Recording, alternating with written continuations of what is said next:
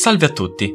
In questo nuovo episodio del podcast ho deciso di parlarvi di uno yokai chiamato Noderabo. Si tratta del monaco del tempio selvatico. Shigeru Mitsuki, l'autore del libro, racconta che quando era bambino viveva in montagna, in un villaggio abbastanza isolato.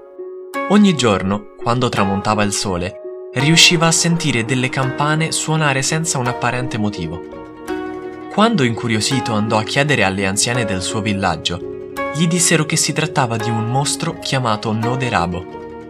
All'inizio non ci credette e pensò che quel fenomeno era dovuto ad uno strano effetto di rimbombo dell'eco. Poi si rese conto che nelle vicinanze del villaggio non c'era alcun monastero e alcun monaco e di conseguenza rivalutò la storia del Noderabo. La sua paura dell'esistenza di questa creatura venne aumentata dal fatto che udì dei tonfi simili a passi pesanti, proprio poco prima del tramonto e delle scampanate.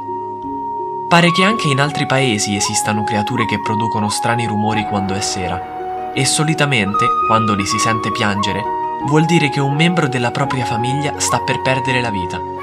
Non ne è sicuro, ma Mitsuki crede che anche il Noderabo potrebbe avere questa capacità. Per questo episodio è tutto. Spero vi sia piaciuto e vi invito a contattarmi su Anchor, Spotify, YouTube, Spreaker, Instagram e Facebook con il nome Mostri e Spettri dal Giappone.